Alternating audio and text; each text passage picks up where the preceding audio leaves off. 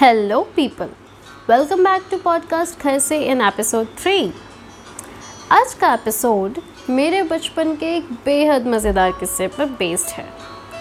घर पर सबसे छोटे होने के बहुत सारे फ़ायदे हैं, लेकिन कुछ साइड इफ़ेक्ट्स भी हैं।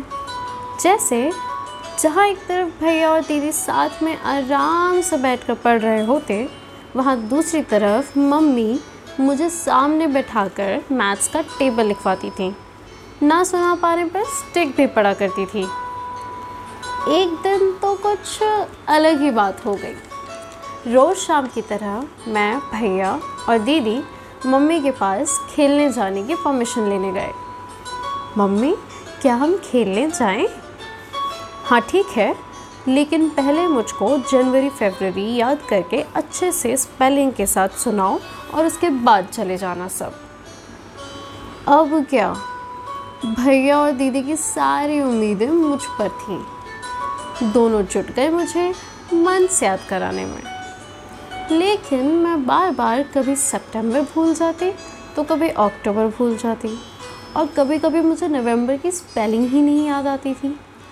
शाम ढलते जा रही थी और साथ में भैया दीदी की उम्मीदें भी। बच्चे ना, खेलने के लिए कोई भी जुगाड़ लगा सकते हैं और किसी भी हद तक दिमाग लगा सकते हैं।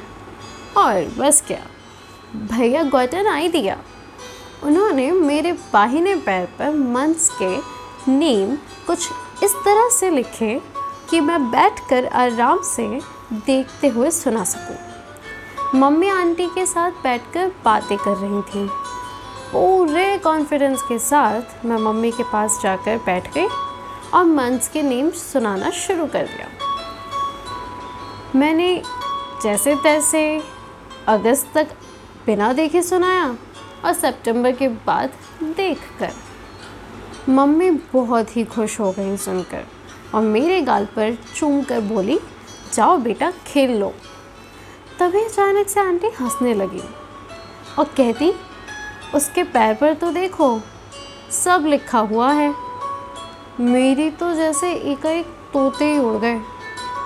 मम्मी ने कहा, आओ तुम लोग शाम को खेल कर बताती हूँ तुम सबको। वैसे हम सबको खेलने जाने की खुशी घर पर वापस आकर डंडे पड़ने से ज़्यादा थी।